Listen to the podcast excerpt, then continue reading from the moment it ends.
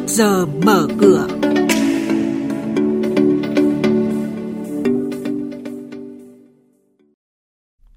Trong chuyên mục này sáng nay sẽ có một số thông tin đáng chú ý, đó là kinh tế châu Á suy giảm mạnh trong năm nay,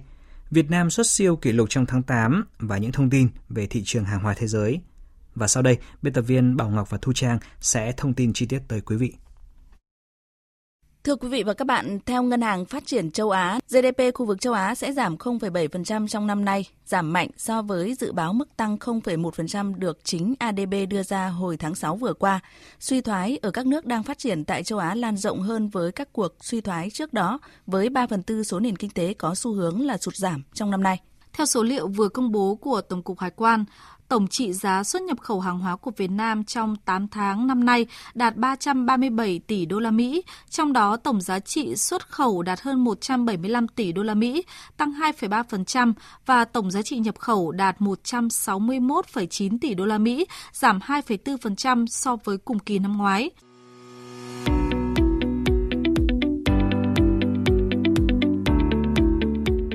Quý thính giả đang nghe chuyên mục Trước giờ mở cửa phát sóng trên kênh Thời sự vê vê một từ thứ hai đến thứ sáu hàng tuần trong theo dòng Thời sự sáng. Diễn biến thị trường chứng khoán, biến động giá hàng hóa được giao dịch liên thông với thế giới trên Sở Giao dịch Hàng hóa Việt Nam. Nhận định phân tích sâu của các chuyên gia tài chính, cơ hội đầu tư được cập nhật nhanh trong Trước giờ mở cửa.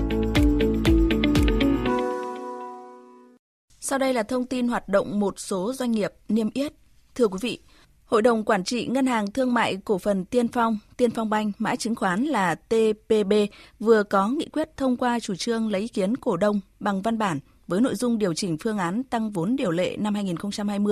Ngày đăng ký cuối cùng để lập danh sách cổ đông có quyền lấy ý kiến cổ đông bằng văn bản là ngày năm tháng mười. Ngân hàng dự kiến tăng vốn điều lệ từ mức tám nghìn năm trăm sáu mươi sáu tỷ đồng lên mức mười nghìn bảy trăm mười bảy tỷ đồng.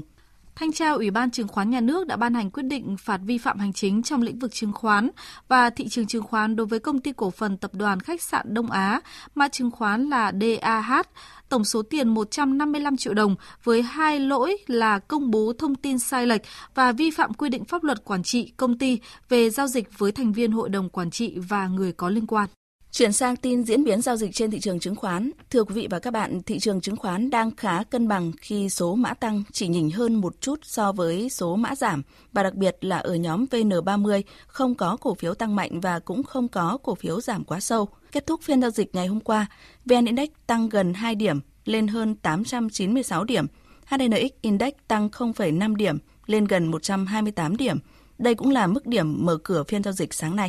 Thưa quý vị, tiếp theo sẽ là thông tin từ Sở Giao dịch Hàng hóa Việt Nam với các thông tin và diễn biến mới nhất trên thị trường hàng hóa thế giới đang được các nhà đầu tư giao dịch hợp pháp tại Việt Nam dưới sự cho phép của Bộ Công Thương. Chúng tôi có cuộc phỏng vấn nhanh với ông Đoàn Bảo Trung, chuyên gia phân tích thị trường tại Sở Giao dịch Hàng hóa Việt Nam.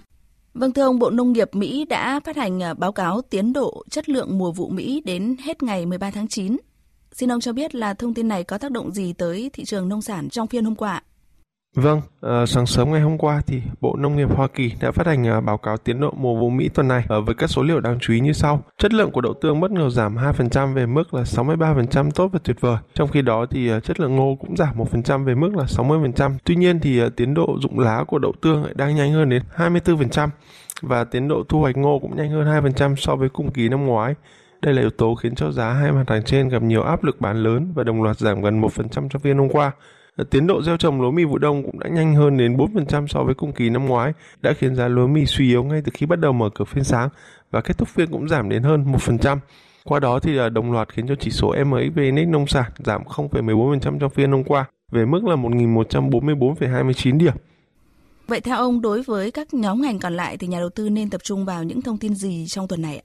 Trong tuần này thì các nhà đầu tư cần phải đặc biệt chú ý tới những diễn biến của tình hình thời tiết tại vùng vịnh Mexico của Mỹ. Cơn bão nhiệt đới mang tên là Sally thì đã hình thành trong khu vực này và dự kiến sẽ đổ bộ vào đất liền trong ngày hôm nay tại khu vực bang Louisiana. Đây là nơi tập trung nhiều cơ sở sản xuất và lọc dầu cùng với các cảng xuất khẩu dầu thô và nông sản quan trọng của Mỹ. Từ đầu tuần đến nay thì các công ty dầu khí tại đây đã phải đóng cửa trở lại một số giàn khoan, chiếm khoảng hai mươi mốt phần trăm sản lượng khai thác dầu thô trong khu vực để phòng tránh bão. Việc sản lượng sụt giảm cũng đã khiến giá các loại dầu thô tăng mạnh trong phiên hôm qua và có thể sẽ tiếp tục tăng trong một vài phiên tới đây. Vâng, xin cảm ơn ông.